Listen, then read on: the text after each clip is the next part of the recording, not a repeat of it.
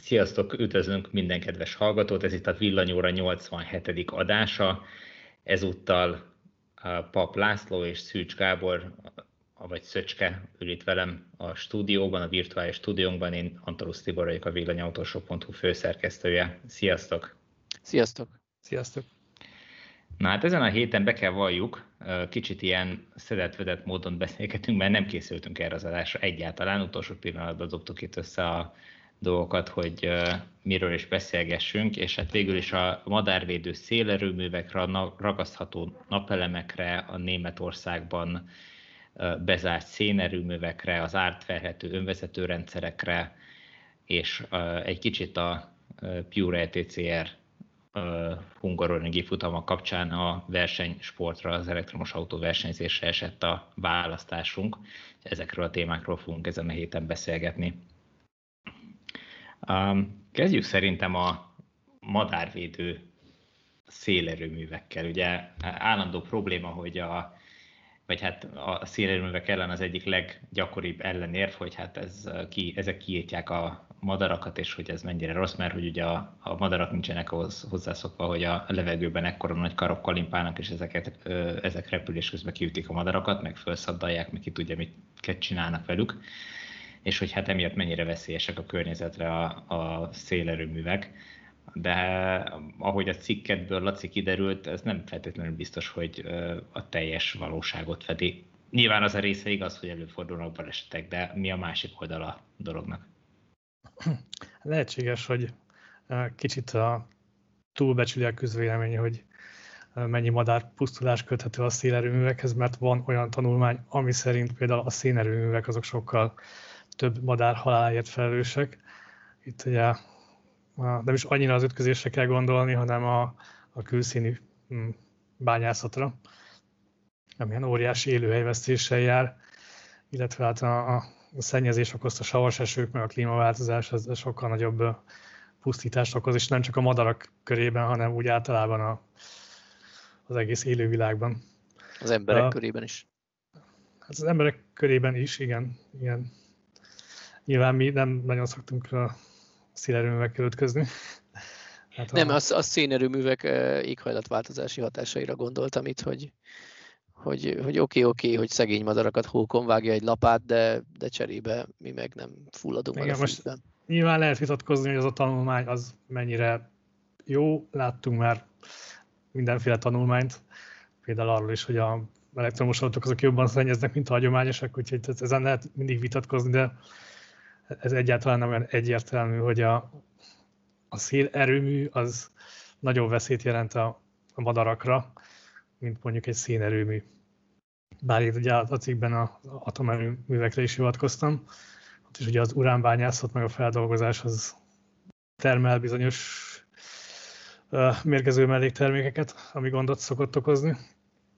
A... Meg ne feledkezzünk el a halakról, akiknek a vizét a hűtővíz túlmelegítés, akkor már nem lesz alkalmas. Igen, az meg a másik.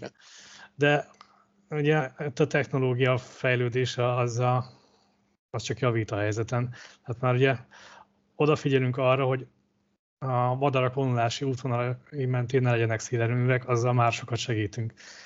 Olvastam olyanról is, hogyha csak az egyik lapátot feketére festik, akkor azzal már nagy mértékben csökkenthető az ütközés esélye, mert azt jobban látják a madarak. És amiről én most konkrétan írtam ebben a cikkben, az arról szólt, hogy kifejlesztettek egy ilyen rendszert, ami kamerákon meg mesterséges intelligencián alapul, és egy ilyen öntanuló algoritmus, ez felismeri ezeket a e, nagy testű ragadozó madarakat, és ki tudja számolni a röppályájukat, és amikor e, úgy kalkulál, hogy itt ütközés várható, akkor le tudja állítani ezeket a szélturbinákat. És a, a több országban is működik már. Ez egy tasmániai projekt, amiről én írtam, és e, lényegében egyetlen egy sasta, a sasnak a halálát okozta ez a egyébként nem kicsi szélerőmű, mióta... Mennyi idő alatt? Másfél év alatt. És ugye úgy kapták meg a környezetvédelmi engedélyt, hogy legfeljebb öt madár pusztulhat, tehát öt ilyen védett égfarkú sas pusztulhat el. És... Ezt gondolom évente. Az első évben. az első évben. És a, egy pusztulás volt, és arról is azt állapították meg, hogy az emberi hiba okozta, hogy valaki felülírt valamit, amit nem kellett volna. És akkor azóta azt módosították, hogy ne lehessen, és azóta nem történt ilyen. Úgyhogy a, ez a technológia is fejlődik, és a, a jövő az az, hogy egyre kevesebb a gondot fog ez is okozni. De ilyen szél, szélkereket így viszonylag gyorsan le lehet kapcsolni azonnal, tehát ez hoppot jön egy madár, gyorsan megállok. Azért én ezt úgy képzelem, hogy akkora hatalmas tehetetlensége van, hogy ha én ott azt mondom, hogy állj, akkor azért még egy-két percig pörög. Úgy emlékszem, hogy egy harminc másodpercen belül le lehet fékezni. Tehát maga ezért, detek... kell, ezért kell a mesterséges intelligencia, hogy kikalkulálja a röppályát, hogy amikor meglátná a, az adott lapát kamerája, az már valószínűleg késő lenne, de több, több kamera, több lapát, és akkor igen, így ezt egy... úgy kell elképzelni, hogy több ilyen kameratorony van a területen, ezek a sztereóban látnak, és akkor uh, tudják lokalizálni azt, hogy éppen uh, hol van az a madár, és melyik irányba tart. Tehát azért van idő arra, hogy uh, lefékezzen a turbina. Meg hát akkor ezek szerint nagyjából kiszámítható ezeknek a madaraknak a pályája, tehát nem össze-vissza röpködnek, mint ahogy az ember elképzeli, hanem nyilván akkor van egy valamilyen irányú mozgása, most uh, nem feltétlenül biztos, hogy egyenes, de, de valamilyen irányú mozgása van, és uh, akkor ezek szerint, hogyha valahol megjelenik valamelyik kameraképén, akkor tudható, hogy akkor a következő, nem tudom, két percben merre fog átrepülni. Igen, hát mondjuk ezek a szélkerekek nincsenek olyan nagyon közel egymáshoz, tehát a elég jól tudható az, hogy melyik az, amelyiket be kell fékezni. Uh-huh. És egy kilométerről már detektál. Uh-huh. Tehát a, azért van idő, és nyilván az állásidő az veszteség a tulajdonosnak, mert addig nem termel.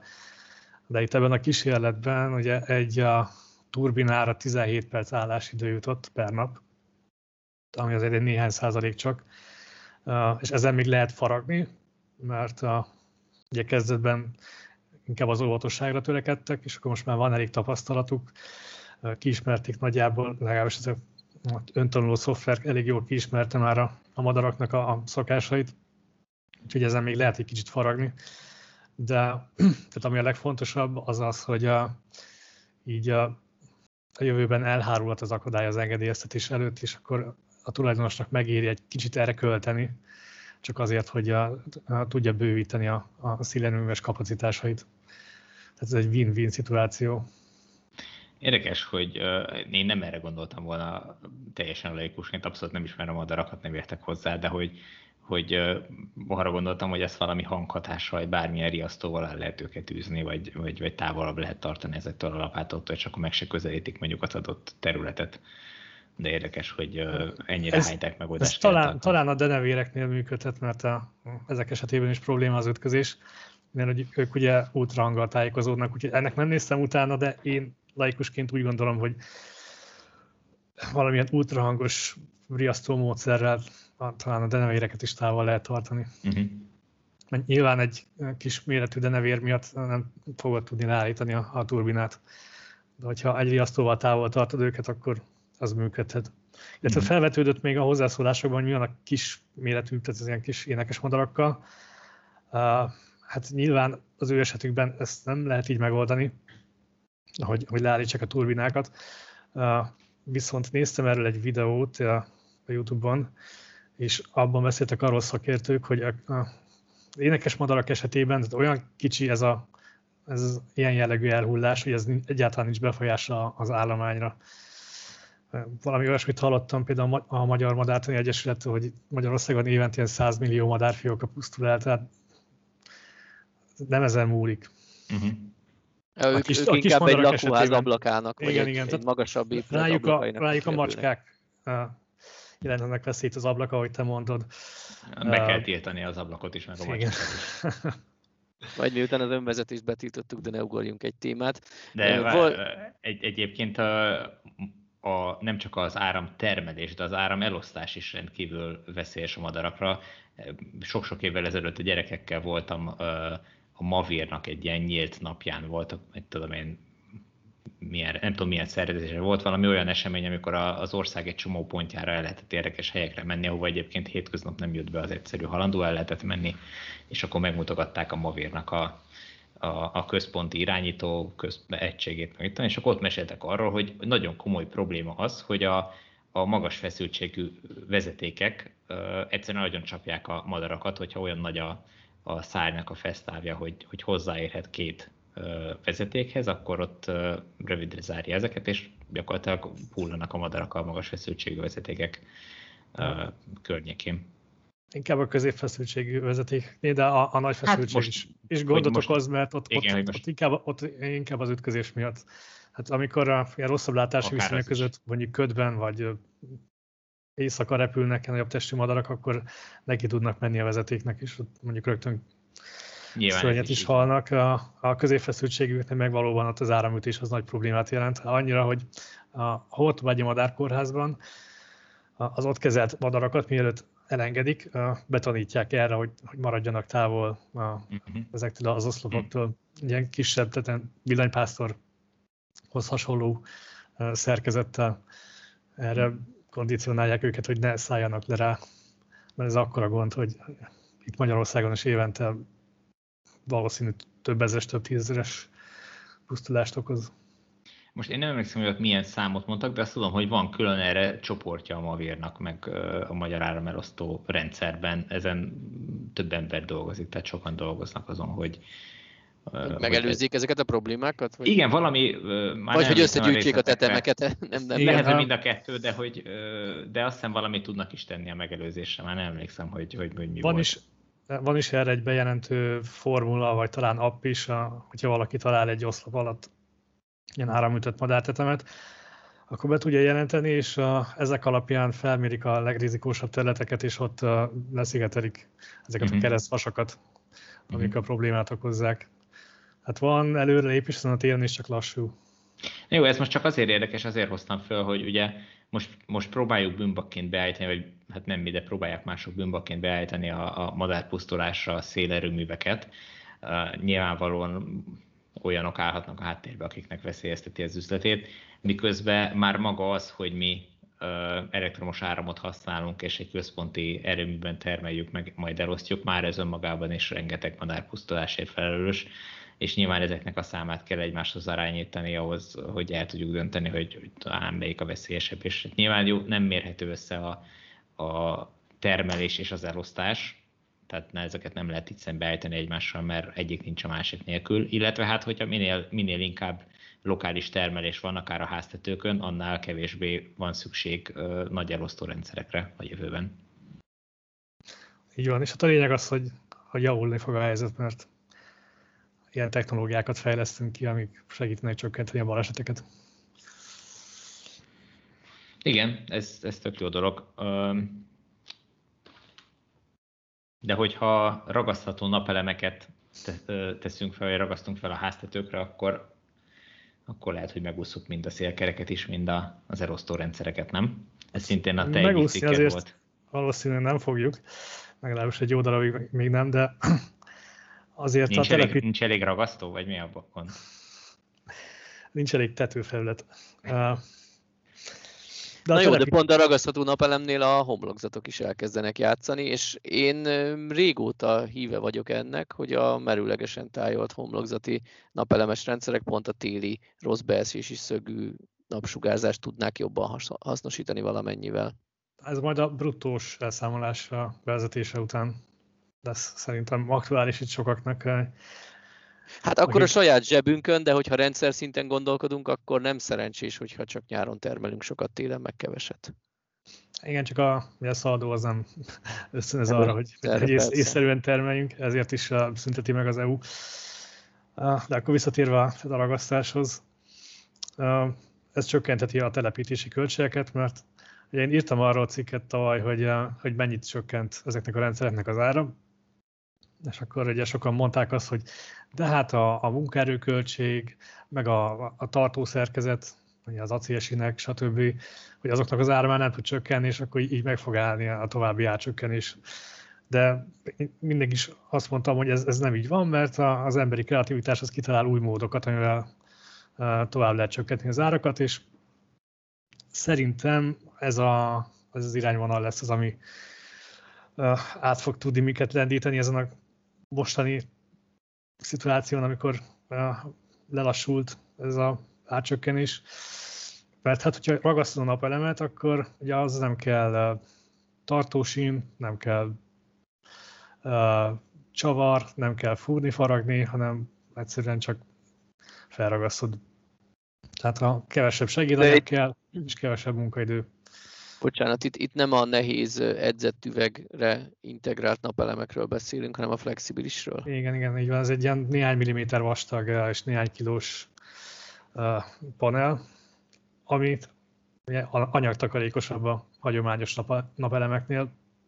Most még jóval drágább, tehát ilyen háromszorosába is, négyszeresébe is kerülhet egy uh, normál napelemnek, de hogyha ennek felfut a termelése, akkor mivel anyagtakarékosabb, ezért idővel maga a panel is olcsóbb lehet, meg a telepítés is olcsóbb lehet. És mi a helyzet ezeknek a hatékonyságával? Elmarad még a flexibilis a Ö, hagyományostól? Nem, nem igazán. Hát amiről én írtam, az például húsz százalékos hatékonyságú. Hát nagyjából ott van, nincs jelentős különbség. Standard körülbelül, igen. Egyébként mi annak az oka, ezt én eddig nem is gondolkodtam rajta, de mi annak az oka, hogy, hogy üvegből csinálják a napelemeket, vagy üvegfelületre viszik föl, vagy nem is tudom, hogy ez hogy van. Hát a, nem az, az üveg az egy védő felületet nyújt a cellák számára, és nyilván átlátszónak kell lennie, úgyhogy a... Hát jó, de valami polimer, valami műanyag az nem lenne jó? Nem tudom, valószínűleg az üveg jobb. Lehet, aha, hogy olcsóbb, lehet, hogy erősebb, lehet, hogy árérték arányban jobb. Hm. Hát nyilván megvan ennek az oka. Nyilván, csak eddig még így nem gondolkodtam el rajta, mert a másik oldalon meg azért sérülékeny, akárhogy is nézzük, meg nehéz. Azért elég jó kis erős edzett üvegek vannak már. Hm. Egyébként visszatérve kicsit még a tartószerkezetre, azoknak a költsége akkor is csökken, hogyha a napelemeknek a teljesítménye nő, hiszen egy kilowatt teljesítményhez kevesebb tartószerkezetet kell felszerelni, vagy ha mondjuk duplájára nő, akkor felállni. Igen, ez így van, csak hát egyszer az is, ott is beleütközünk egy falba. Nyilván, az egy véges dolog. Meg aztán mind... minél több irányból támadjuk a költségeket, annál nagyobb csökkenést tudunk elérni. Persze, ez egyértelmű, csak hogy, hogy ott se, hogyha semmi más nem sikerülne kitalálni, már akkor is azzal lehetne rengeteget a jövőben faragni. Tehát nem igen, fix. Most a, a, egy jobb napelem az húsz százalék körül van, ez kétezres évek végén volt mondjuk tíz százalékos hatékonyságú. A, a kétezres a, évek végén, tehát tíz évvel ezelőtt? Hát körülbelül. Az ö, egy, egy, egy, egy olcsó, év alatt duplázódott? Tegyük hozzá, hogy az egy olcsó napelem volt, a, a húsz százalékos az most, még most is jónak számít, tehát kicsit túlzás, hogy megduplázódott, de, de majdnem. Uh-huh. Uh, és jönnek most már hamarosan a, a perovszkit a szilíciumos tandem cellák, ugye én írtam már a perovszkitról, bár pont nem erről a felhasználásáról, de hogyha hozzáadunk egy a vékony perovszkit réteget a, a szilícium lapkához, akkor körülbelül harminc százalékig is ki lehet majd tolni a hatékonyságot. Tehát ez, ami jelenleg így belátható jövő, ami elérhető, de egy ilyen harminc százalék. Igen, igen, és a, a tisztán perovszkitos napelemeknél pedig az volt az, amiről én írtam, ott, ott harminc százalék fölé, közel negyven százalékig tudunk menni. Ezekkel akkor úgy számolhatunk, hogy mondjuk a jelenlegi durván másfél négyzetméteres napelemek, azok ilyen ötszáz watt teljesítmény elérhetőnek tűnik, jól satszolok? Mert ugye most járunk ilyen bő háromszáznál valahol. Hát már jobbak, már négyszáz környékén. négyszáz körül, tehát, tehát hogyha ezt... Ez másfél méteren az ötszáz plusz watt, az, az elérhető lesz majd. Hm. És ugye ezt ne is úgy képzeld el, hogy egy ilyen nagy, nehéz és vastag napelem lesz, hanem vékony és hajlékony és uh, ragasztható valószínű. Tehát a perovszkitot eleve általában fóliára szokták már felvinni, amit aztán mondjuk valahova felragasztanak.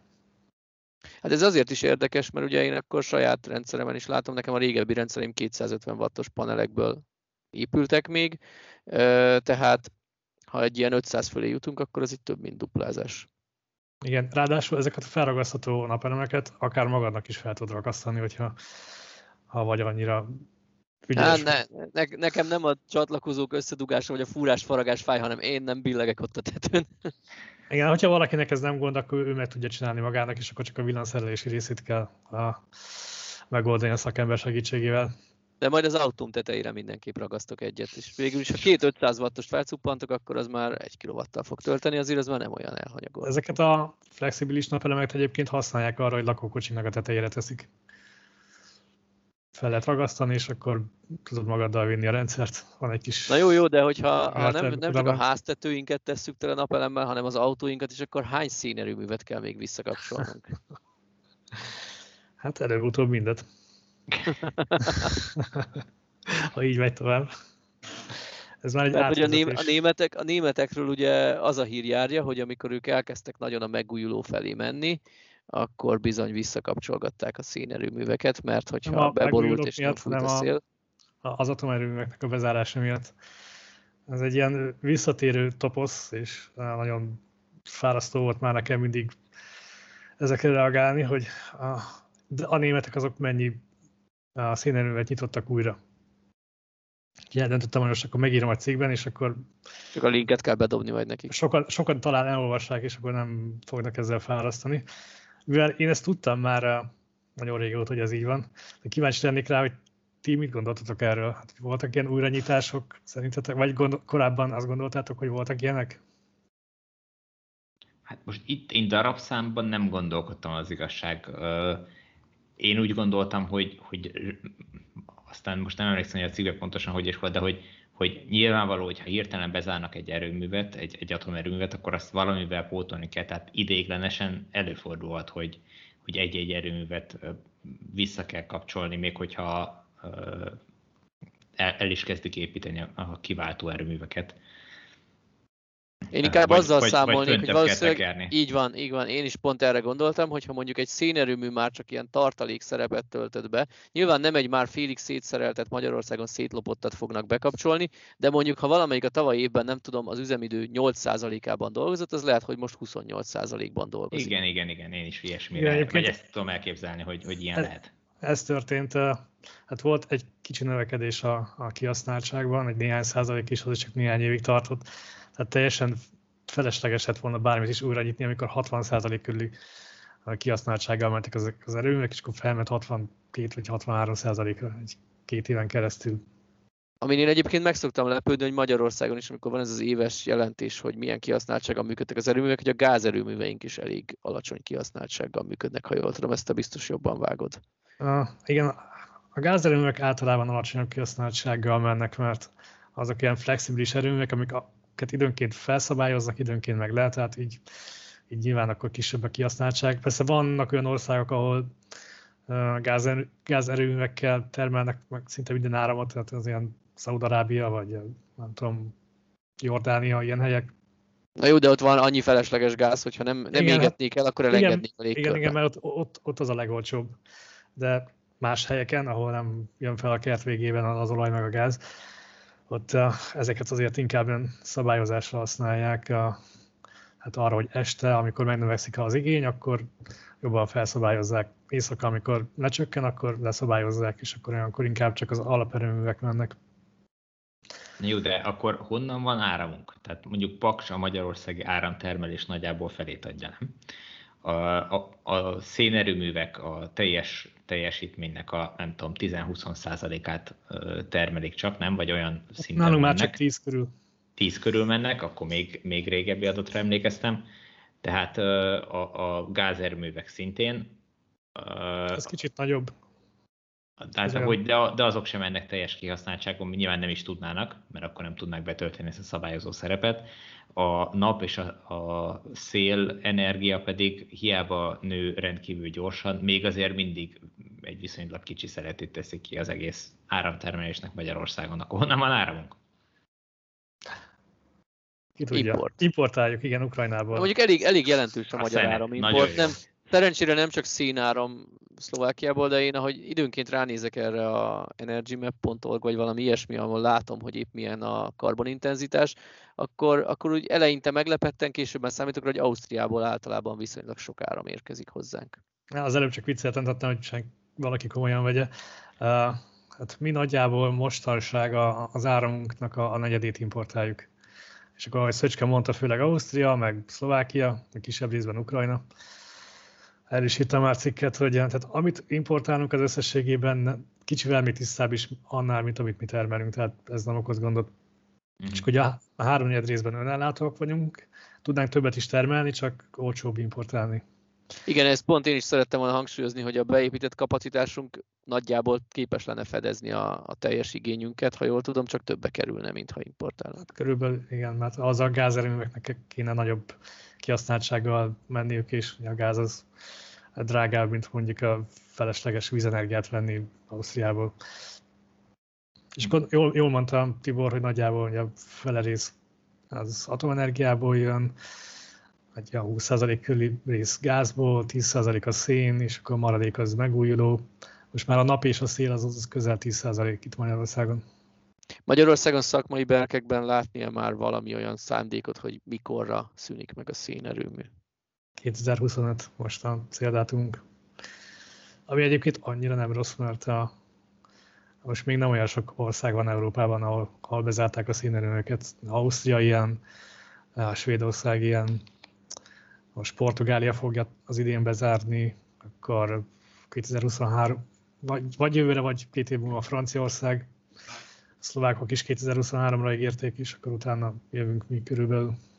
De ez azt jelenti, hogy, azt jelenti, hogy akkor kétezer-huszonötben effektíve rá kattintják a lakatot a szénerőműre, és akkor onnan se kisebbre, és nem égetünk több szenet, vagy ez, ez hogy... Az, hát, vagy azért marad, marad még tartalékban néhány, amit hogyha kell, akkor a téli hónapokra beröffentünk. Elvileg az a terv, hogy azt kivezetik, illetve átépítik a részben gázerőművé, legalábbis az egyik blokkot. Egy dologban nyugtass meg, a szén és a lignit az itt egy kategória, vagy külön van? A cikkemben, a grafikonban? Úgy általában Magyarországon össze ja, szokták mosni, de... vagy, vagy nem? Tehát a szén alatt látjuk a lignitet is, vagy, vagy példálozunk itt a jó igen. szénértékkel, és ott van még nyolcvan százalék lignit mellé. Magyarországon nem használunk szenet, itt csak lignitet égetünk. Ja, értem, tehát a szén alatt akkor a lignitet értjük. Itt igen. Hm. És akkor várjál, ez ilyen tudatlanoknak, mint én, a, a, a lignit az a rosszabb? Igen. Az a, a rossz a fűtőértéke, és nagyon szennyező. De jó, hogy mi azt használjuk akkor. Abból van akkor nagyon sok nekünk? Igen, igen azt ott valahol a éjszaka, az Alföld és a, hát a Mátra lábánál. Bükkbrány, Visonta, igen, ott a Mátra, Mátra lábánál ott, ott lehet igen, látni. A Google Maps-en is ilyen hatalmas foltokat lehet már látni. Ahonnan hatalmas kitart. Nagy gödör, és a lignitnek annyira az a fűtőértéke, hogy nem éri megszállítani. Uh-huh. Tehát azt a, oda, oda szokták építeni a szénerőművet, ahol a lignit bánya van. De jó. De jól haladunk, mert én úgy tudom, hogy lakosságnak már nem értékesítik, néhány évvel ezelőtt még simán vehetett a szomszédot, hogyha úgy gondolta, hogy drága a gáz. Téged akar bosszantani, akkor... Vagy engem akar bosszantani, akkor hozott egy utánfutónyi lignitet és beborította a vegyes kályhájába. Na de evezzünk, evezzünk vidámabb vizekre, vagyis hát nem tudom, hogy vidámabb ez, hogy az önvezető rendszereket mennyire lehet átverni. Hát aki átveri, biztos jót kacag rajta, igen. Balázs írt egy jó cikket, őt, őt kellene most megkérdezni, de nektek mi a véleményetek róla, hogy euh, én ugye elég sok ilyen rendszert teszteltem, én nagyon rá vagyok kattanva erre a témára, de euh, ti talán kevesebbet foglalkoztatok ezzel így. Mit szóltatok? Én nagyon ahhoz, kedvelem. Én nagyon kedvelem, hogy a kezem alá dolgozik, hogy először is a rendszerekről véleményt mondjak, és... Euh, és kiakadok azon, hogy az emberek összemossák a sávtartót a, a teljes önvezetéssel, és azt mondják a sávtartóra, hogy helyettem ne vezessen egy gép, és mondják ezt rengetegen úgy, hogy szerintem az életben nem próbálták ki, hogy milyen ez a rendszer, és mit tud. Igen. Én, én például ilyen vagyok, életben nem próbáltam még ki. tizenkilenc éves autón van, úgyhogy nem tudom, hogy hogy működik a gyakorlatban, de én nem bosom össze. De egyébként érdekelne? Vagy te, ha az autódban lenne, akkor használnád? Vagy ha, én biztos, ha, ha, hogy majd, használnám. Ha majd rendelsz új autót, akkor ö, rendelsz bele? Én használnám, igen. Hogyha lenne, akkor valószínű, hogy használnám. Ha nem idegesítően rossz. Na nyilván, persze. Működjön jól, és akkor a, levesz némi terhet a vállamról. Itt vannak hatalmas különbség. Én azt szoktam erről mindig hangsúlyozni, ezeket a rendszereket biztonsági eszköznek kell tekinteni. Aki azt mondja, hogy ő nem kapcsolja be a aktív sávtartást, az, az mondjuk kiszerelheti a légzsákot vagy a biztonságévet is az autójából, mert ezek ugyanolyan biztonsági rendszerek. Nyilván, amikor a sávelhagyás figyelmeztető folyamatosan csipog, és egyszerűen egy magyar sokadrendű úton kénytelen vagyok az út közepén haladni, mert az útszél olyan kátyús, hogy akkor leharapom a nyelvem, hogyha ha ott megyek, és folyamatosan csipog, az baromi idegesítő tud lenni. De meg lehet azt oldani, hogy ilyen helyeken az ember kikapcsolja, ha meg normális helyre jut, akkor bekapcsolja, vagy, vagy eltűri, vagy stb. Tehát vannak erre, vannak erre köztes megoldások, de mondjuk nagyon elkalandoztunk a rendszerek működése felé. A lényeg itt az volt, hogy átverhető a rendszer, mert ugye volt, igen, majd Balázsra megint ráfogják, hogy, hogy neki Musk átutalta a heti jattot, amiért dicséri a Teslát, tehát ő, ő nálunk, aki a leginkább Tesla párti talán, bár, bár mindannyian kedveljük a céget. Szóval ugye volt ez a, nem is tudom melyik baleset, ami után felhozták, hogy hát ez a, ez a Autopilot ef es dé, ez annyira egy életveszély, mert bizony ezt be lehet csapni, és ha rákötünk egy súlyt a kormányra, akkor azt hisz, hogy ott vagyunk, mi meg közben átfeküdhetünk a hátsülésre, és egy jót aludhatunk, míg az autó vezet. Na most valószínűleg nem csak Balázsnak ütötte szöget a fejébe, ezért egy amerikai volt ez a magazin, úgy tudom, amiről Balázs. Igen, ez a Car and Driver, azt hiszem. Uh-huh. Ők, ők fogtak rengeteg autót, és letesztelték, és megpróbálták mindegyiket átverni. Te, és tegyük hozzá, hogy zárt pályán. Csinált. Zárt pályán, illetve a, a, azt az autót, amit, a, amit csak autópályán hajlandó bekapcsolni a, a rendszert, azt hiszem a Chevrolet-nak a, segítsetek ki, a Cruise, vagy nem tudom milyen néven futó rendszere, az csak bizonyos autópályákon, amiket megfelelően feltérképeztek, és amit megfelelően ismer, azokon az autópályákon kapcsolható be. Ott azt valahogy el tudták érni, azon nagyon meglepődtem, hogy a helyi rendőrség lezárta nekik az autópályát néhány órára, hogy, hogy ki tudják ezt próbálni, ezt a, ezt a rendszert, úgyhogy ez... És akkor ott, ott tesztelték, tehát nem forgalomban, ugye, hogy ö, általában egy ilyen rendszert a hétköznapi tesztelő kipróbál, hanem nyilván ezeket az extrém veszélyes átverős szituációkat, amikor pont az a cél, hogy ők nem fogják a kormányt, és nem ülnek ott, hogy bármikor beavatkozzanak, azt uh, zárt körülmények között próbálták ki, ahol nem veszélyeztetnek senkit. Hát ezek az őrült youtuberek egyébként nagyon sokat ártanak az ügynek szerintem, akik azzal menőznek és gyűjtenek követőket, hogy ő már pedig a anyósülésről nem vezet, hanem utazik az önvezető autóban. És valószínűleg ezek miatt van a köztudatban ez elterjedve, hogy ezek erre alkalmasak, vagy már ezen a szinten állnak. Hát én gyakorlatilag azt egy szinten kezelném azzal, amikor valaki részegen ül autóba, és abszolút nem ura az autójának, mert, mert körülbelül egy kategória azzal. Én ezt ugyanúgy büntetni, és hogyha erről felvételt is csinál, akkor nyilván a bizonyíték is megvan hozzá. Igen, ez egyébként közúti veszélyeztetésnek minősülhet nagyon könnyen. Tehát, hogyha erről felvétel készül, akkor megütheti a bokáját az illető, meg, meg is kell, hogy is. Teljesen helyes módon, viszont ha valaki normálisan használja, hogy azért feltételezzük, hogy a legtöbb autós normálisan használja az autót, akkor baromi sokat segítenek ezek a rendszerek, mert az ember gyarló és ránéz a mobiltelefonjára, hogy ki írt nekem, vagy kiküldött egy fotót, vagy akármi, és ez alatt simán történhet baj, de nem csak ilyenről lehet szó, tehát jó idő van, szellőztetek, berepül a darázs és megcsíp, és akkor ezért nem, nem tudok teljesen az útra koncentrálni, stb.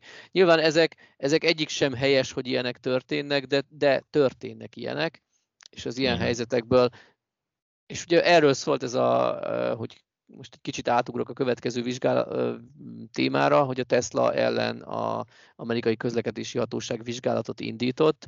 Az arról szólt, hogy bizonyos esetekben az automatika hibázott.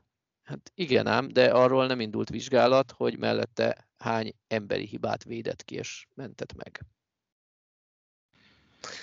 Itt ugye a névválasztás is a probléma, jól tudom, hogy az Autopilot név az arra utal, hogy magára lehet hagyni a rendszert. Egyébként amikor valaki megveszi, akkor leokézza azt, hogy, hogy ő marad továbbra is a felelős, de az emberek nem nagyon szeretnek olvasni, és akkor nincsenek tisztában feltétlenül azzal, hogy, hogy mit lehet tenni és mit nem.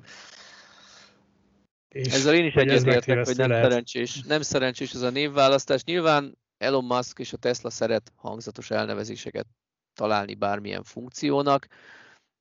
Nem is arról van szó, hogy ezzel én vádolnám őt, de, de úgy gondolom, hogy szerintem is lehetett volna másképp nevezni.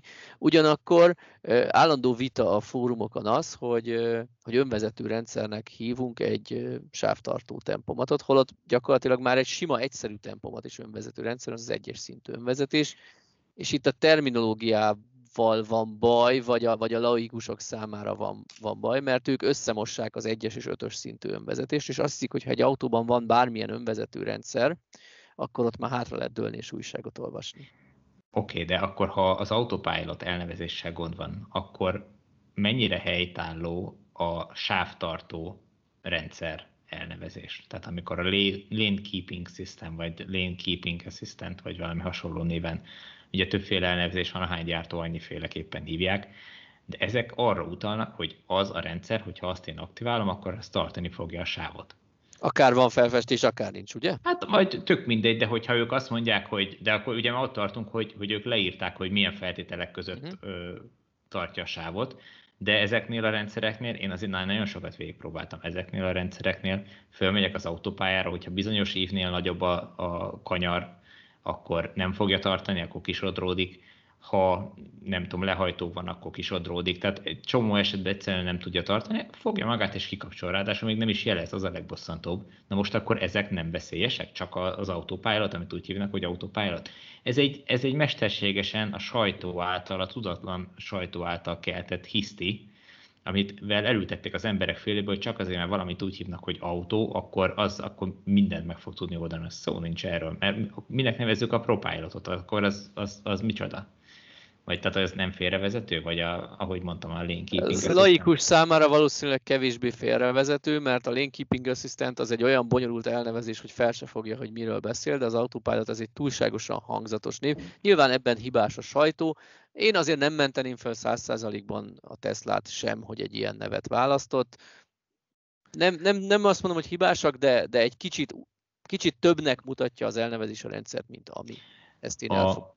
A full self-drivingnál már egy kicsit ö, én is kritikusabb vagyok velük szemben, hiszen még azt a funkciót, amit ed, ö, ezen a néven illetnek, az a funkció az még nem létezik, nem elérhető. Mégis létezik egy full self-driving nevű csomag a Teslahoz, amit ha megveszel, akkor még nem kapod meg azt a funkcionalitást, hanem majd egyszer a jövőben.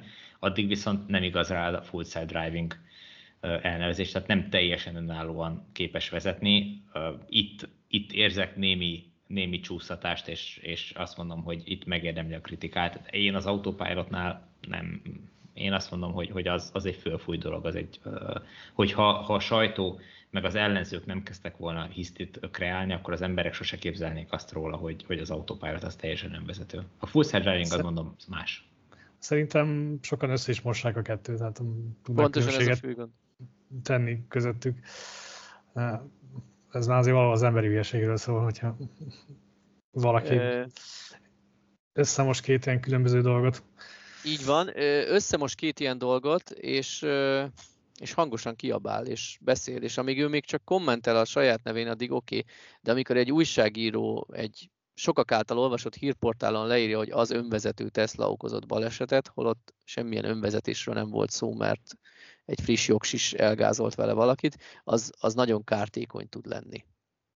Igen, de térjünk vissza, hogy, hogy mi is okozza itt a balesetet. Ugye itt eh, rengetegféle eh, címmel, az igazság, hogy nem olvastam végig az összes cikket, de, de olyan címmel jelentek meg eh, hírek, hogy a Tesla nem ismeri föl a kék villogót, és emiatt rohant bele a az álló autóba, az álló helyszínelő rendőrautóba, vagy tűzoltóautóba. Szó nincs arról, hogy ő figyelné azt, hogy az villog, vagy nem villog, semmilyen akadályban nem szabadna belerohannia, tehát ő nem az alapján választotta ki, hogy abba belerohan, mert, mert az kéken villogott, és nem vett észre, hogy kéken villog, hiszen hogyha az egy elromlott autó lenne, akkor is ki kéne kerülni, vagy meg, kell, meg kellene álljon. Egyszerűen arról egy van betonlap, szó. Bármi lehet ott, vagy egy, vagy egy igen, egy, ha, ha az előtte lévő teherautóról leesett, vagy előtte menő teherautóról leesett szikla lenne, akkor is meg kéne állni. Úgyhogy uh, uh, itt egyszerűen arról van szó, hogy, hogy azok a technikák, amikkel a, az akadályokat észlelik az autóban, az még nem száz százalékos, nem fejlett, és valószínűleg sose lesz száz százalékos, tehát mindig lesznek olyan, hogy, hogy, vagy mindig lesz olyan, hogy hibáznak ezek a rendszerek. most még azon a szinten vannak, és ez nem csak Tesla specifikus, ez pont ugye, Szöcske, te írtad le kommentbe a, a cikk alatt, hogy a te Niro-d is uh, ezt csinálja, illetve az előző autód, a Prius is. Uh, az esetek Ott nagy nem. részében nagyon jól megállt, és akkor volt egy-két százalék, amikor meg nem. És úgy, én ugyanezt tapasztaltam a Leafnél, és ugyanezt tapasztaltam az összes többi autónál is, tehát, hogy uh, nyakamat rá, hogyha százszor megközelítünk egy helyszínelést végző rendőrautót az autópályán, bármelyik autóval, akkor a, a százból két esetben mindegyik el fog vérezni. Így van, és az egészben tudjátok mi a komikus szerintem, hogy pont a Tesla az, aki most, mostanában elhagyja, elhagyta a radart, és a kamerák képére hagyatkozik. Tehát a kékfényes autót a Tesla lesz az első, aki észre fogja venni. Amúgy azon kívül egyelőre senki nem tudja, mert a rendszerek többsége nem kamerával, hanem a radarral oldja meg ezt a, a előttező, előttem lévő akadály észlelését, és, és sajnos ezek, ezek nem tökéletesek. Ez a rendszerek, valamelyik kommentelünk írt, hogy talán a sötét színű autókat tudja, vagy a tárgyakat tudja a legkevésbé valamilyen okból ez a, ez a rendszer. Nem néztem utána, így van-e, de el is bírom képzelni, hogy, hogy van jelentősége a színnek.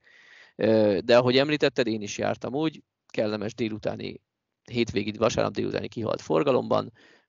Nyilván az ember próbálgatja, hogy mit csinál a rendszer, ötvenre beállított adaptív tempomat, és olyan szépen vitt neki az állósornak. Egy darabig gondoltam, hogy majd fog fékezni, és kíváncsiságból megvárom, hogy mikor is milyen intenzíven, aztán inkább én kezdtem fékezni. De pont ez a lényeg, hogy ezeket a rendszereket, még ha kíváncsiságból az ember néha meg is nézi, hogy hol lehet a határa, és mondjuk nekünk nincs egy lezárt autópályánk, de nyilván választok ez egy kihalt vagy nyugodt körülményeket, és ott, ott kipróbálom, hogy ha, ha nem, fog, nem fogom a kormány, nem arról van szó, hogy lebilincseltek vagy telefonozok, hanem, hanem nem szorítom erősen a kormány, de készen állok arra, hogy átvegyem az irányítást, akkor megnézem, hogy az autó hogy oldja meg a problémát, igen, de ha igen, kell, beavatkozok. És itt ez volt a fő probléma, hogy ennél a tizenegy jelenleg vizsgált esetnél, meg valószínűleg van még csillió másik, mindenféle típussal, ott a járművezető nem figyelt. Tehát alapvetően a járművezető hibázott, és az pont nem az az eset volt, amit a rendszer ki tudott védeni. Így van, ez a százból az a, az a az két az eset. Egy-két eset, igen. Igen, és ez teljesen biztonságban, hogy az összes autógyártó összes jelenlegi modelljével pont ugyanígy előfordult volna. Visszatérve erre, hogy ugye a Tesla hagyta el a radart, és ő rá most mutogatnak, hogy hú, ez mekkora hülyeség és mennyire veszélyes, pedig hát a kamera képe alapján relatíve egyszerű dolog felismerni ezeket a dolgokat. Tehát most már a mesterséges intelligencia a kamera képén rengeteg dolgot tud azonosítani.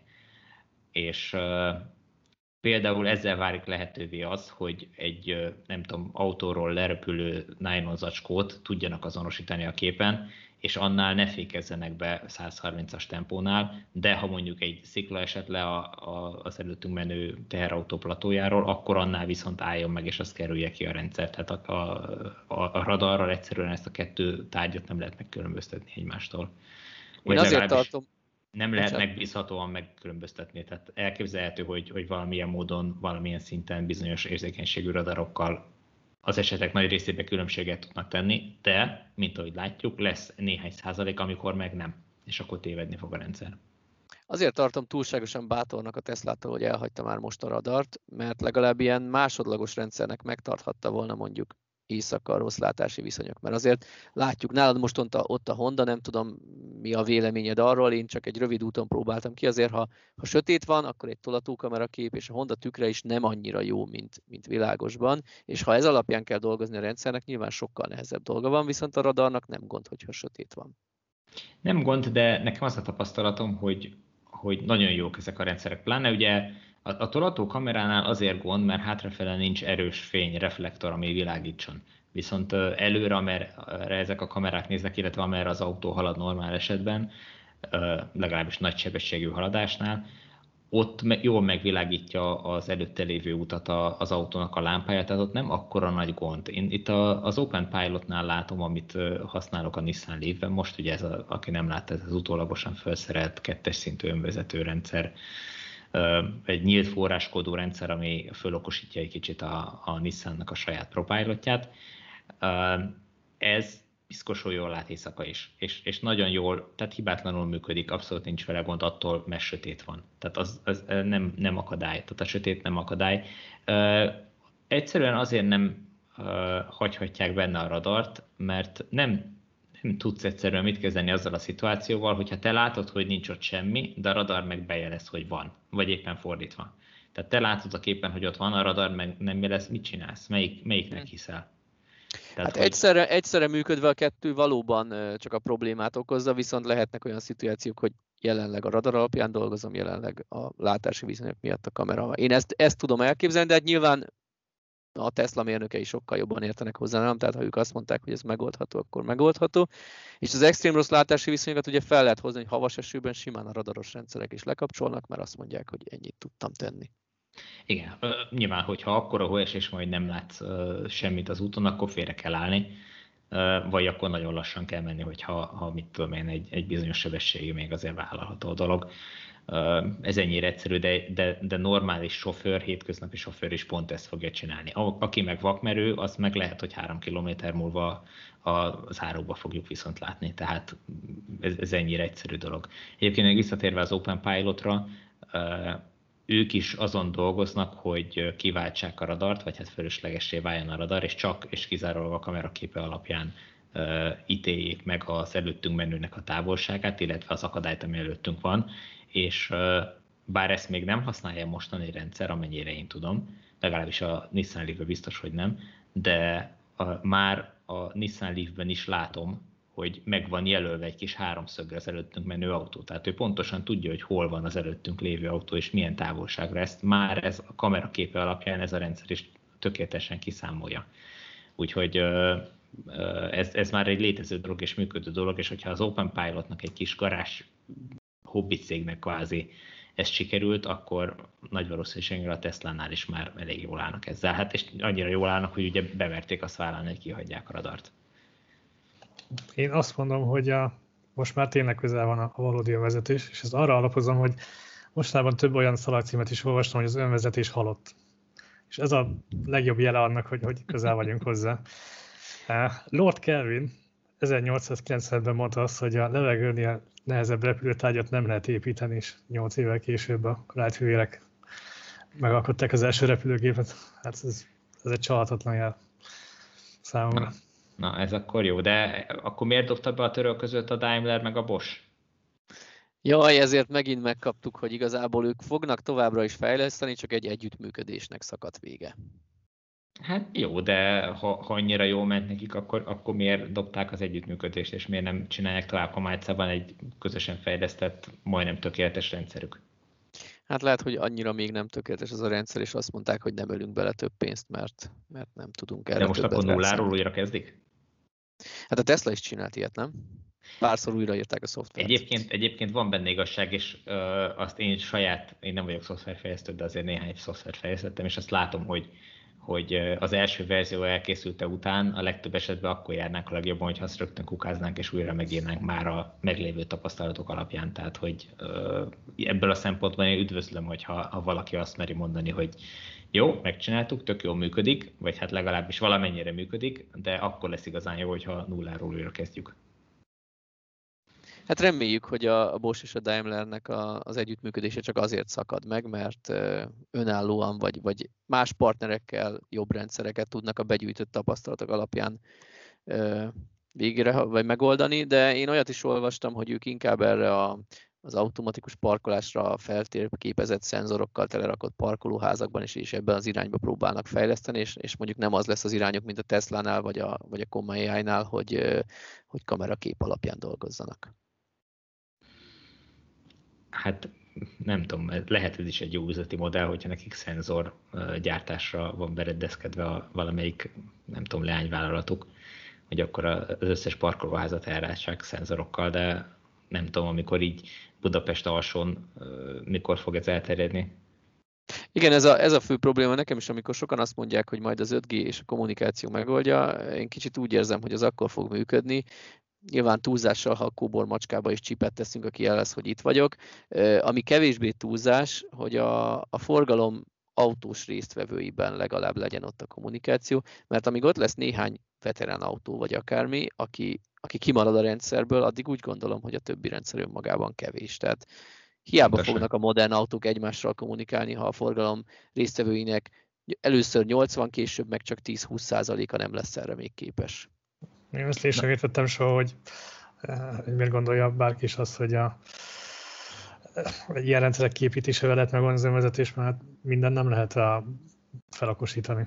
Mindenképpen valami univerzális megoldás kell, ami elboldogul bárhol. Hát nyilván mondjuk egy autópályát azt, azt fel lehet, és akkor felhajtható. És akkor kitiltjuk azokat az autókat, akik...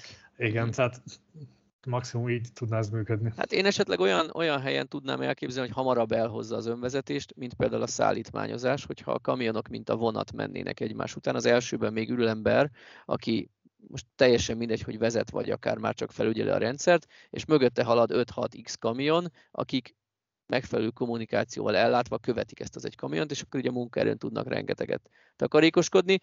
Ember felviszi az autópálya egyik pihenőjébe, vagy akárhová egy megfelelő depóba ezeket az autókat, vagy, vagy csak a rakományokat, és akkor onnantól így vonatként haladnak tovább a, az út jelentős részén, majd amikor újra eltér az útjuk, a célpontjuk, akkor megint onnantól emberek vihetnék tovább. Persze ezt már megvalósították, úgy hívják, hogy vonat. Igen. De ez akkor lehet működőképes, hogyha sokkal hamarabb meg tudják oldani, mint a, a teljes önvezetést, mint a teljesen önálló vezetést, mert onnantól kezdve okafogyottá válik a dolog, hogyha ha már sofőr nélkül is ki lehet engedni bármelyik kamiont az autópályára, és elviszi A-ból B-be a kamiont, nem? Ez így van. Úgyhogy uh, valamit akartam még mondani, mert nem emlékszem, hogy... hogy uh, Uh, hm. Hát akkor, akkor röviden térjünk át egy másik témára, aztán ha eszedbe jut, akkor majd még esetleg visszatérünk az önvezetésre, vagy a Teslára. Azt nem olvastad be a tartalmjegyzékbe ezt az utolsó Teslás témát, talán nem jut rá időnk magunkat ismerve, úgyhogy ha, ha mégis jut, akkor majd, majd azt is képbe hozzuk, de addig beszéljünk egy kicsit arról, hogy, hogy a Hungaroringen elektromos autóverseny lesz a hétvégén, ahol ha jól tudom, te részt is veszel már, minden versenyzőként, hanem nézőként. Igen, hát én annyira nem tudok vezetni, hogy, hogy én részevő legyek versenyzőként egy hát ilyen az Open Pilottal esetleg. Igen, igen, az, az minden esélyem. Uh, ugye tavaly-tavaly előtt bejelentettek egy új uh, versenysorozatot, ami uh, túraautók, elektromos túraautók számára lett kiírva, és uh, hát igazából úgy tűnt tavaly, vagy hát azt lehetett sejteni, hogy el sodorja a Covid helyzet, de, de úgy tűnik, hogy nem. És idén elindult, vagy el tudott indulni ez a versenysorozat. Hát még egyelőre nagyon kevés csapattal, nagyon kevés autóval és nagyon kevés pályával. Azt hiszem, hogy öt helyszínen, Spanyolországban, Olaszországban, Dániában, Magyarországon és talán Dél-Koreában versenyeznek a csapatok. És, és három csapat, én három, tudom. Három autógyártónak hat csapata. És a, a három, tehát... A háromból egy tulajdonképpen nem autógyártó, mert ugye, akkor már nevesítsük őket, a, a Hyundai, a Cupra, ugye, ami a Seatból kivált, Seatnak. Nem tudom, leány, elektromos leány, vagy részben elektromos, kicsit ebbe az irányba mennek azért, jobban mennek az elektromosítás irányába talán, e, illetve a... Az Alfa Romeo-nak van egy átalakított modellje, de úgy tudom, hogy azt, ne, azt nem a gyár, hanem azt egy külső tuning cég. Igen, valószínűleg tuning van valami kötődése, de, de egy külsős cég csinálja, tehát ő nem annyira nevezhető gyári csapatnak. Így van, és ezeket az autókat használja föl. Tulajdonképpen három csapat, tehát autónként egy-egy csapat, és mindenki két, két uh, csapatot indít a, uh, a versenybe, tehát összesen azt hiszem tizenkét versenyző van. Uh, és, magyar. És az az érdekes, hogy a Zengő Motorsport uh, is részt vesz, és per pillanat, hogyha minden igaz, akkor ők vezetik a, a bajnokságot, mert ők eddig a legeredményesebbek ebben a, a versenyben, és a, a pontlistát vezető versenyző is, azt hiszem, hogy az ő, uh, vagy ők közülük uh, uh, származik. Ha jól értettem, és... ők a Cupra partnere, tehát a... Így van. A Cupra által gyártott autóhoz az Zengő Motorsport adta a, nem tudom, a, a autóversenyzői bázist, vagy a rutint. Így van, úgyhogy ö, minden esetre érdemes kilátogatni szerintem a Hungaroring-a hétvégén, hogyha valakit érdekelnek, mert ugye a túrautóbajnoksággal egy időben ilyen kvázi betétfutamként szerepel ez a verseny a, a hétvégén, és ö, Ami engem leginkább érdekel, ami miatt ma még nagyba ment a szervezkedés, és úgy néz ki, hogy sikerült összehozni, hogy ezeket az elektromos autókat egy, egy hidrogén üzemanyagcellás töltőről fogják föltölteni a futamok között. Ugye hát nyilván ebben hatvan-valahány kilowattórás akkumulátorok vannak, ezeket időnként a nap során tölteni kell, mert ráadásul négy menetben csapnak össze a nap során az autók, tehát vannak ilyen elődöntők, meg, meg sprint futamok, meg aztán végső döntő, ilyen szuper döntő, úgyhogy nyilván ezek között fel kell tölteni az autókat, és hát a Hungaroringen ugyan van rengeteg áram, de annyi valószínűleg nincs, hogy ezeket az autókat egyszerre mind föl lehessen tölteni, úgyhogy a Hyundai egy üzemanyagcellás töltőrendszert hoz a, a Hungaroringre, vagy hozott a Hungaroringre, amit ha minden jól megy, akkor, akkor szombaton kettő és három között megmutatnak nekem. Úgyhogy, és majd tudunk kérdezni, hogy ebből, Na, ebből lesz majd egy cikk. Én, én úgy gondolom, hogy, hogy ilyen, ilyen helyeken, ahol, ahol hirtelen kell nagy mennyiségű áram, kiszámíthatatlan módon, és ugye ez változó, ott abszolút van létjogosultsága, vagy lehet létjogosultsága egy ilyen hidrogén üzemanyagcellás állomásnak. Mindenképpen, más... mindenképpen jobb, mint hogyha egy dízelgenerátor csinálna ezt a hatalmas teljesítményt oda. Abszolút, így van. Nyilván a másik megoldás az akkumulátor, tehát a, a Porsche csinált ilyet, egy nagy teherautónak a platóját telepakolta akkumulátorral, meg töltőket szerelt föl, és a, a Porsche Taycanokat, amikor elviszik pályánapra, akkor, akkor olyanok követik, a, vagy tehát egy ilyen kamionnal húzzák az akkumulátort, és a, a, a futamok között, vagy a, a tesztek között ilyenekről töltik fel az autókat. Az is egy megoldás, meg nyilván ez a, a hidrogén üzemanyagcellás is egy másik. Ez, ez valószínűleg egy könnyebb eszköz lehet, hogyha én jól sejtem, de majd ez nyilván kiderül a, a hétvégén, hogy, hogy mekkora egy ilyen és mennyi autót lehet föltölteni egy tartányi hidrogénnel. Hát lehet ennek létjogosultsága, ugye azt hiszem a múlt héten, vagy talán előtte beszélgettünk arról, hogy a szabadságolási időszak végén a töltőknél alakult ki sorakozás. Egyesült Államokban hálaadáskor ez régi probléma, bár szerintem ott a benzinkutak kapacitása sem elég.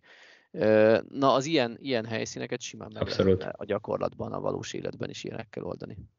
Így van, de nyilván ez, ez probléma ott is, hogyha ha, ahol, tehát bármilyen olyan esemény, ahol autó, ahova autóval érkezik rengeteg sok ember, mondjuk egy, mit tudom én, autó, konkrétan egy autóverseny is ilyen, ahova mondjuk nem tudom, több száz vagy több ezer ember érkezik ö, autóval, akár messziről, akiknek tölteni kellene, ahhoz, hogy hazafele úton az első töltőnél ne alakuljanak ki tumultusok, ahhoz nem árt, hogyha a pályán vannak töltők. Most ez még nem kritikus dolog, de későbbiekben ez előfordulhat, és ez, ez jól működhet, de egyébként leginkább, amit te mondasz, akár a nyaralásra igyekvő, Horvátországba igyekvő nyaralók hétvégente is nagy hasznát vehetik majd a jövőben, amikor mindenki elektromos autóval megy, vagy akár Amerikában háladás, amit mondtál, vagy ami kapcsán ez előjött, az a norvégoknál a, a nyári szünet kezdete vége, amikor mindenki egy irányba ö, hazafele tart. Hát meg hát bármilyen tömegrendezvény, ami olyan helyszínen van, ahol az, az év kilencvenhét százalékában nincs szükségek a teljesítményre, nem érdemes fixen kiépíteni. Igen. Viszont vannak ott, nem tudom, egy fesztivál lehet ez, zenei vagy sportrendezvény, vagy bármi, stadionok, parkolóit simán el lehet ilyenekkel látni. Én láttam a minap egy ilyen fejlesztés, vagy egy pótkocsi, ami egy három megawattórás akkumulátor, és akkor oda vontatod, ahova akarod, leállítod, és lehet róla tölteni az autókat. Hát gyakorlatilag ezt csinálta meg a Porsche, igen. És a Teslának is van ilyen, úgy tudom, vagy legalábbis demoztak vele hálaadáskor valamelyik évben. Igen, nyilván, hát nekik minden eszközük megvan hozzá. Ők talán majd elektromos kamionnal is húzzák néhány év múlva. Na de van ennek a hungaroringes futamnak még olyan vonatkozása is. Ugye itt a Cuprát emlegettük, mint részben magyar csapat, viszont a, a Hyundai egy másik nagyon fontos részvevője ennek, ugye ők hozzák ezt a hidrogénes dolgot is, és végre, ha minden igaz, Magyarországon is bemutatkozik az Ioniq öt, amit azért nagyon sokan várnak. Igen, erről tud, tudsz bármi konkrétumot? Mert én ha olvastam, nem hallottam, de olvastam, hogy rádióreklám is megy arról, hogy ezt az autót itt meg lehet csodálni. Uh-huh. Tehát valószínűleg ez nem egy sajtóbemutató lesz, hanem, hanem bárki, aki az eseményen részt vesz, megnézheti az autót. Nem, ez egy teljesen nyilvános dolognak tűnik, mert nyilván a versenyeken kívül egyéb programok is vannak a, a Hungaroringen, a, a kilátogatóknak a szórakoztatására, többek között oldtimer autók felvonulása, talán nem verseny lesz, de valami felvonulása, ahol ezeket meg lehet nézni. és nyilván ennek a keretében lesz kiállítva, vagy lesznek kiállítva Ioniq ötök egyelőre statikusan, tehát most még nem lehet elvinni őket kipróbálni, de ami késik nem múlik. Bízom benne, hogy a következő hetekben, vagy szeptemberben valamikor rátehetjük a kezünket egy ilyennek a kulcsára, és akkor el tudjuk hozni. Gondolom, akkor menjek Miskolc felé. Igen, igen, jó lenne, jó lenne. Ha valami dolgod lenne pont ezen a vidéken. Oké, okay, oké. Okay. Van-e még időnk erre, erre a plusz egy témára? Hát, melyikre gondolsz? A Elon Musk berlini látogatására gondolok még. Igen, igen, igen. Ahol ugye Musk sokak szerint ilyen gúnyosan nevetve hárított el azt a kérdést, amikor a, a vízbázis védelméről nagyon komolyan kérték a, kérdezték az újságírók, és ő itt elkezdett röhörészni, hogy ön szerint ez úgy néz ki, mint egy sivatag, hát itt rengeteg víz van. Valószínűleg ez a reakció ez nem volt helyes, de hát ugye Muskról tudjuk, hogy ő, ő nem mindig a helyes dolgokat csinálja a megfelelő helyen, őt így ismerjük meg, ezt el kell tőle fogadni. Viszont ha valaki esetleg nem tudná, ugye arról van szó, hogy a környezetvédők azzal próbálták megakasztani a Giga Berlin építkezését, hogy rengeteg vizet fel fog használni, és majd... Bocsánat, a, a, ők, nem a, ők a környezetet akarták megvédeni, nem a Giga Berlin fejlesztését. Őket nem érdekli az, hogy megakadályoznak valamit, hanem az, hogy a környezetet óvják meg. Így van, a környezetet akarták egy, egy ipari zónában megvédeni, és érdekességként a, az egyik lelkes kommentelőnk dobta be egy német cikket, amelyikben összefoglalták azt, hogy a, az adott régióban milyen vízfogyasztása van az egyes létesítményeknek. Ugye, ha jól tudom, a ö, Teslának, amely tizenkét ezer ember számára munkahelyet teremt, ilyen körülbelül másfél millió köbméter éves vízfogyasztást engedélyeztek. A Tesla azzal reklámozza magát, hogy a gyakorlatban ez kevesebb lesz, de mindegy, számoljunk ezzel, mert ennyit engedélyeztek, tegyük fel, hogy ők ki is fogják használni. És az az izgalmas benne, hogy a környéken van néhány olyan üzem, aminek ennél jóval nagyobb a vízfogyasztás, és érdekes módon ott nem kopogtatnak a környezetvédők, hogy ezt zárjuk be. Van itt a bé á es ef-nek egy vegyi üzeme, amelyiknek kétezer alkalmazottal, tehát ennyi embernek ad munkát, ez ezért fontos, a Tesla ugye tizenkétezernek fog, három millió köbméter a vízfogyasztása. Van itt egy papírgyár, ahol ezren dolgoznak, és éves hat millió literes vízfogyasztás van. Van egy acélmű, szintén ilyen kétezer-ötszáz munkahelyel, hét milliós ö, vízfogyasztással, de a legkeményebb az az, hogy itt van bizony egy olajfinomító, ahol tized annyian dolgoznak, mint a Teslánál fognak, és több mint húsz millió köbméter a vízfogyasztás. Tehát a környezetvédőknek azzal kellene kezdeni, hogy dobják az ő hagyományos autójukat, amihez az olajat finomítani kell, és már is a Tesla vízfogyasztásának körülbelül nyolcszorosát meg tudnák takarítani, és nem lenne gond a vízbázissal. Én ezt uh, még kiegészítem az, azzal, és ezt Vasslav Szmiltől hallottam, hogy az egyetlen olyan technológia, ami vizet von ki a bioszférából, az a rétegrepesztéses uh, eljárás, amivel gáz meg a olajat bányásznak. Hát benyomják a mélyen fekvő rétegekbe a, az édesvizet, és az ott marad évmilliókig, hát eltűnik a bioszféra számára. Azért, hogy olajat bányászunk, és azt az olajat meg aztán hagyományos autókkal elfüstöljük. Ez csak így hozzátenném. Mindig, hát mindig egy kicsit szomorú lesz így az adás vége is, elgondolkodtató. Ja. De ha leváltjuk a hagyományos autókat, mondjuk a Giga Berlinben gyártott elektromos autókkal, akkor nem fog kelleni olaj, és nem fog eltűnni a víz a bioszférából. Hát ti mindig csak Muskot simogatjátok, meg itt az olajbányászatot bántjátok. Na, ö... zárunk? Szerintem ezek, ezekhez az adatokhoz nem nagyon tudunk mit hozzáfűzni, ezek önmagáért beszélnek. Biztosan lesz olyan kommentelünk, aki majd megcáfolja, hogy az nem úgy van. Hát majd elolvassuk. Hát nem lett, tényleg nem lett túl vidám a vége, úgyhogy...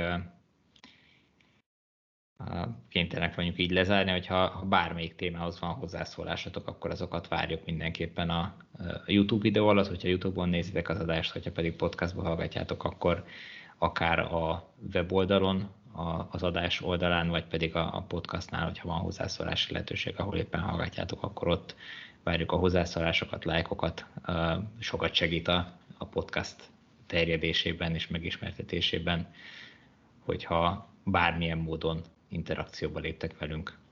És persze nekünk is fontos a visszacsatolás.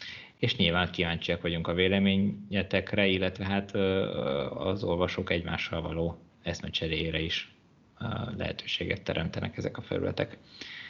Úgyhogy hát ennyi fért most a Villanyóra adásába. Jövő héten találkozunk újra. Ugyanígy sziasztok! Sziasztok! Sziasztok.